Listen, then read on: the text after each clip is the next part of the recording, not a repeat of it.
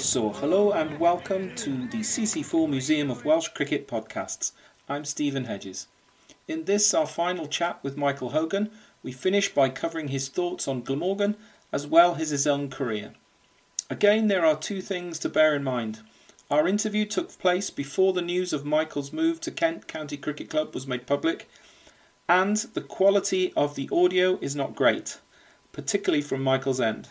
We hope this doesn't distract from his contribution and to your enjoyment of the podcast. I was looking at your, your first class figures. Your economy rate in first class cricket is 2.71. You must be really proud of that. Oh, yeah. I mean, I guess, yeah. It was always sort of a thing for us as a bowling group in Australia that I also tried to bring to bring here and we tried to adapt here was that we wanted to we wanted to go at less than less than three and over for as long as we could as a, as a group.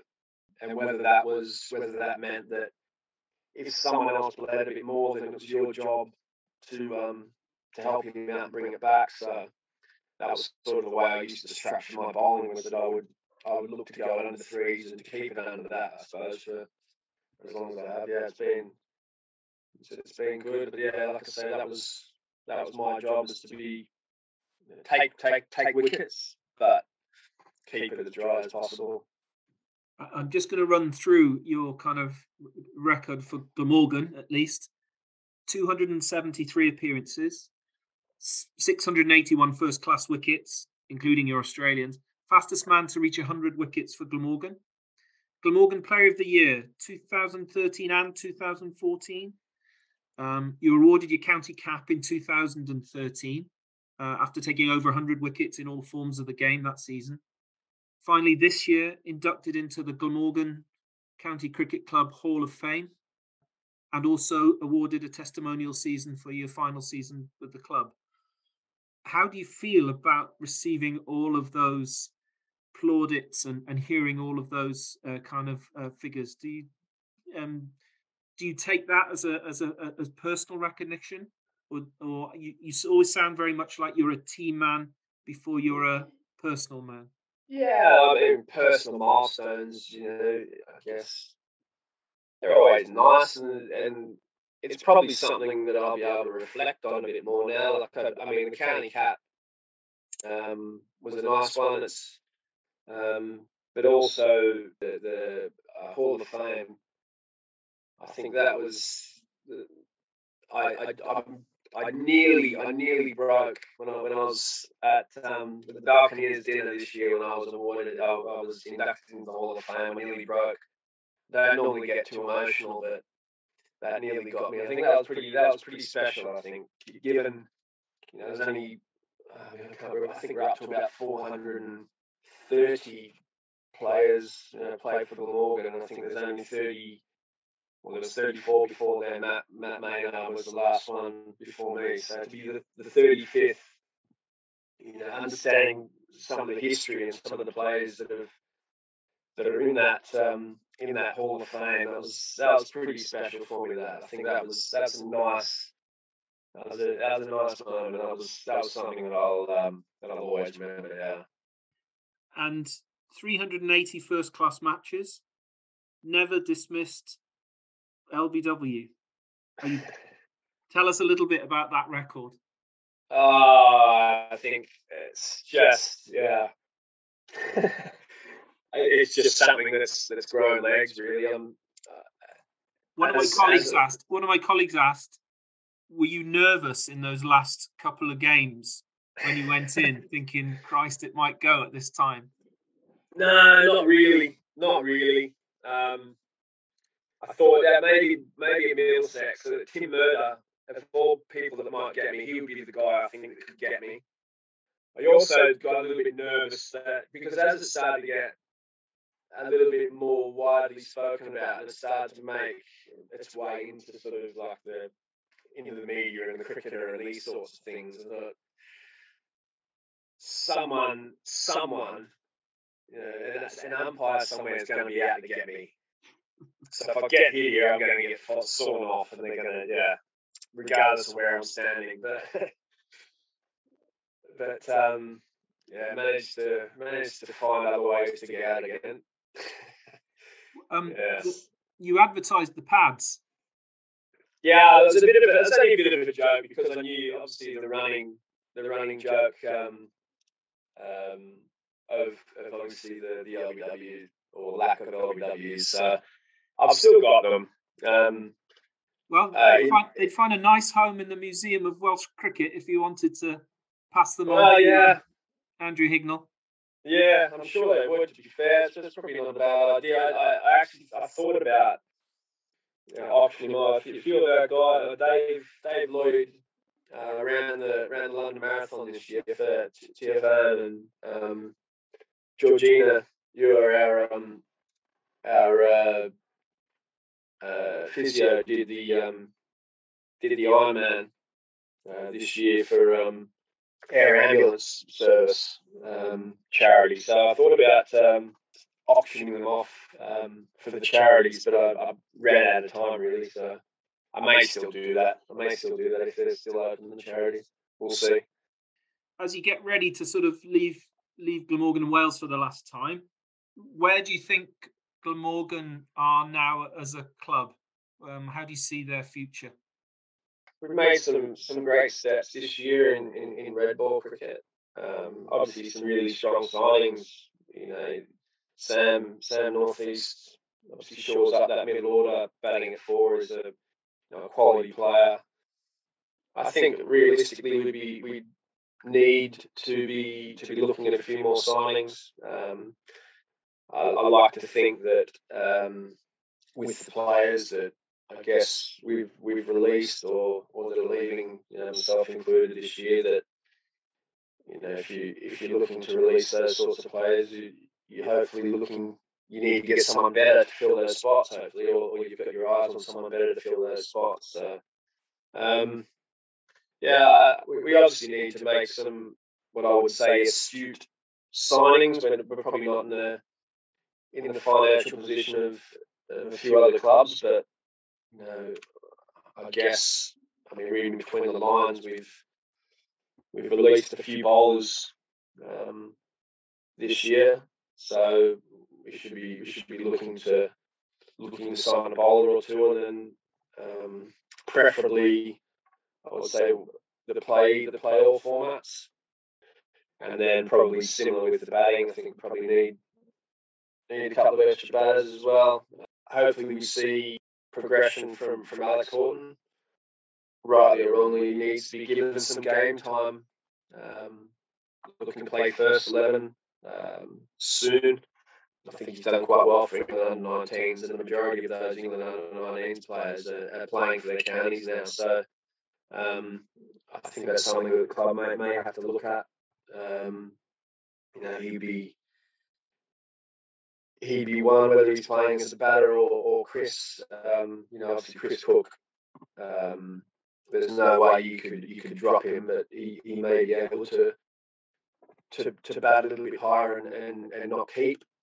Um, you know, his, his average over the last three years with the bat, I think Chris is, is in, in the fifties. So he's certainly not a player that you can you can drop, but maybe maybe uh, look to um, look to, to go into the field and um, and Horts keep. But um, yeah, I think we need to make some. I think we need to make some signings. I know without sort of trying to get too carried away with, with my position. It's a you know it's a lot of a lot of experience and a, and a lot of wickets um, to lose without without making any any sort of replacements. So hopefully, um, hopefully they can um, they can go somewhere and, and find a way to to sign a few players. I'm just going to throw some questions from my colleagues that they've passed on to me. In retrospect, was starting your first class career relatively late not such a bad thing? Um, I yeah yeah I think so.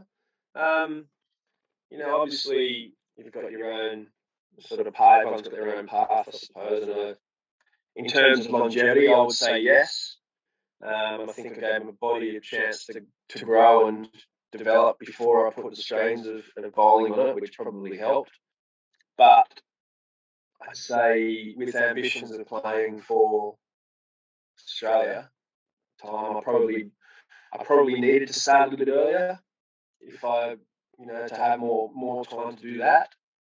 But um, you know, I, I'm I think I'm I'm happy with the choices that I made and, and the path that I've sort of forged. So there's you know, I, I wouldn't look back and, and say that I wish I had done this or done that better.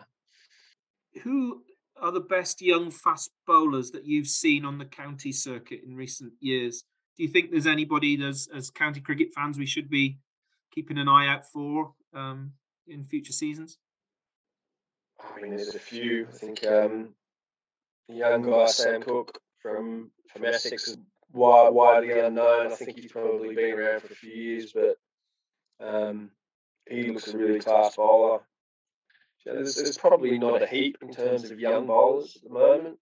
Um, I think probably the young batters are more likely the ones that seem to shine. The bowlers tend to, to wait a few more years before you know before they they start to progress uh, towards their sort of mid mid twenties. Obviously, uh, obviously, um, obviously, uh, Potts has done quite well for um, for Durham and England. He, he destroyed us earlier in the year as well, which probably got him in the England side. So, um, yeah, so Matty Potts is probably the other one that's obviously just broken in to that England squad now.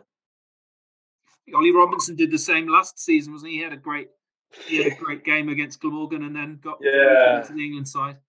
Yeah, I wish they had taken it. They've got him into the England side off the back of that. And Kiran Carlson had an hundred in each innings. He's the only guy that looked like scoring any runs on the pitch, and they picked Ollie Robinson and left Kiran behind. But I'm not saying he should be in the England squad, but maybe you could add a look in for the Lions at some point. But um, and then uh, anyway, yes, we we tend to as Glamorgan, we tend to um, nudge people into that uh, into that England setup.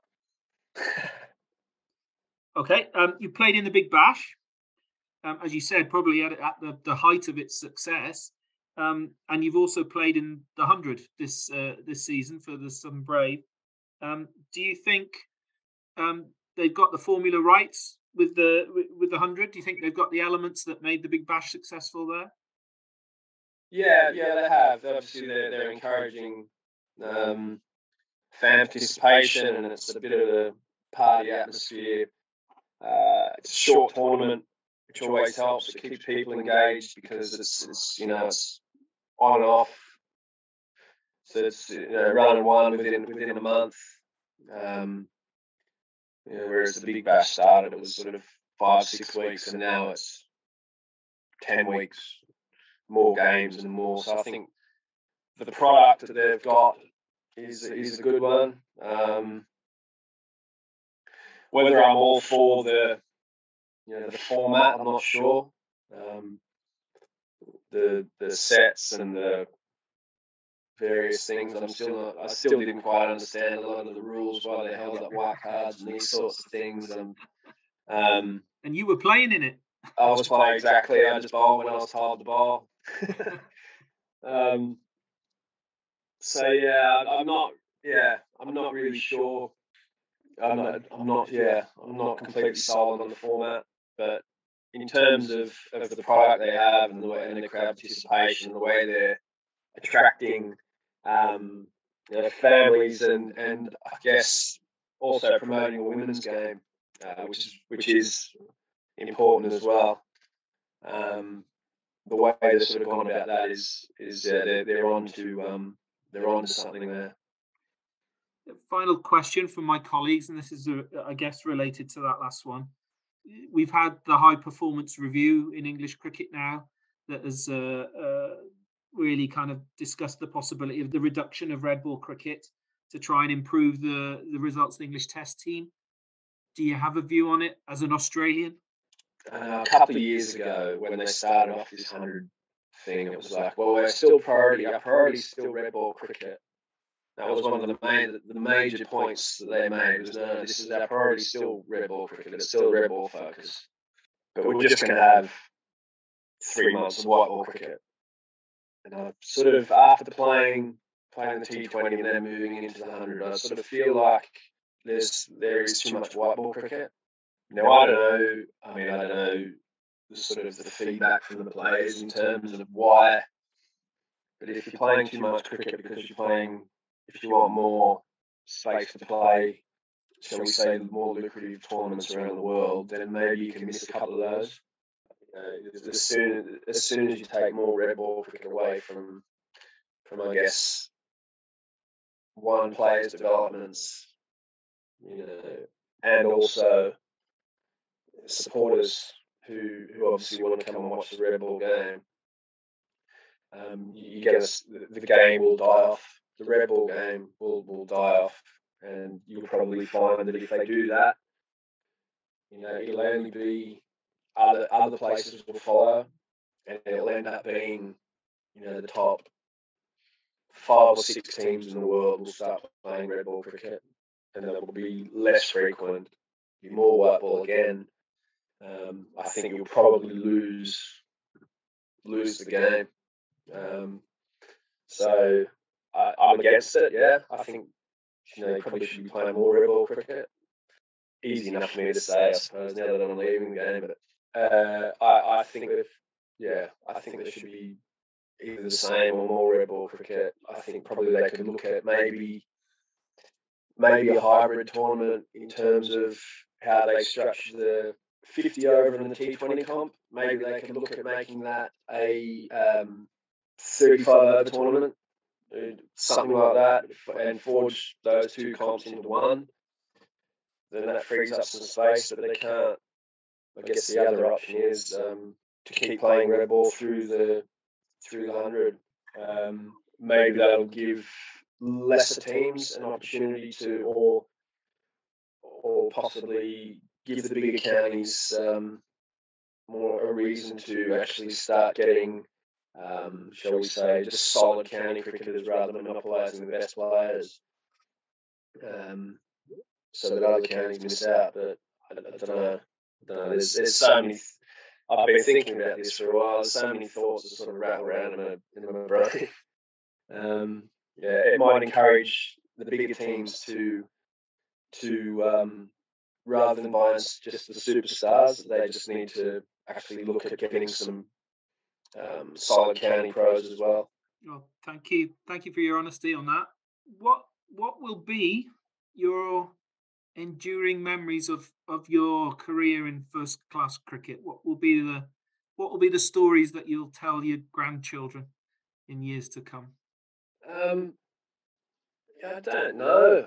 Um, I'm not really. I'm not really sure. I think probably none, unless they ask me. Really, I, I it's sort of just like I don't know if I close the if I close the book and that sort of chapter's done. I guess uh, unless I, you know, unless I make my way sort of back into the game in, in some sort of capacity, then, you know, I think that the that sort of that sort of history. It may only be that when we return, like we do plan to to return to Cardiff and you know, to visit various people over, over time. It's not something that we can just sort of shut off and and not you know and not revisit since those spent a quarter of our lives here.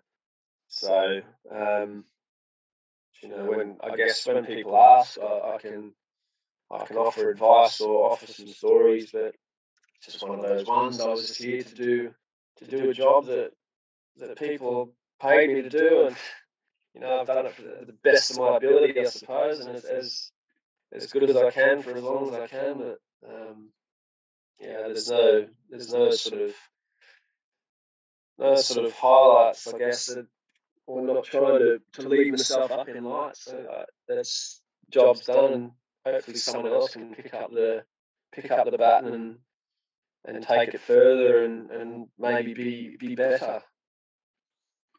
And what about Wales? What will you and, and Rachel and uh, the children take back with you from from Wales to Australia? Any? well, my kids have certainly taken back a Welsh accent, as it turns out. So they've got that. Um, but no, I mean we've obviously we've loved it here. We've we've lived here for like I say, seven years. Uh, um, we've got, you know, some of I've, I've forged some really great friendships, or we've forged some really great friendships. I should say, not just me. It's not, it's not a personal thing. It's as, as a family, and um, you know, I guess these sorts of things we will remember the, the people that we run into and the the kindness. I think that's one of the you know, guys like um, like John Williams and and you know supporters clubs, the travellers, the followers. You know the, the they're people that you don't get that sort of stuff in Australia. That really they're just normal normal people who just really care about the club and they're trying to you know give the club the best um, the best exposure they can. John's John's forever working working hard and, and does it all for the club for, for nothing back really and um, you know those sorts of those sorts of people that you know, the, the, I guess the fabric of the game certainly in, in, in Cardiff and you know, supporters in general you know, they're always here for the most part the, the supporters that are here at the ground are uh, incredibly supportive and always, you know, they've always got your back, it seems. So that's certainly something that I'll take. You don't get that in Australia.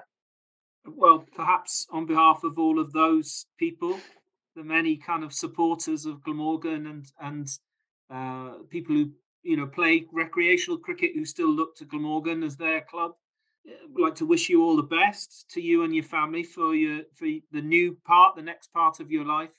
Um, and remind you that there's a little Welsh phrase that there'll always be a welcome in the hillsides for you. So whenever you do come back, um, we'd be very pleased to see you all. Lovely, thank you, appreciate it. For a final time, we'd like to thank Michael for the time he gave us for these interviews and to wish him every success in the next stage of his career. Join us next time when we celebrate a rather unconventional friendship between an ordinary club cricketer in Wales and the greatest batsman the world of cricket has ever known. Doug and the Don is a special exhibition now open at the CC4 Museum of Welsh Cricket at Sophia Gardens that covers the friendship between Douglas Davis and Sir Donald Bradman. So do join us again when we'll be hearing some more stories about the great game of cricket from the great country of Wales. Bye for now.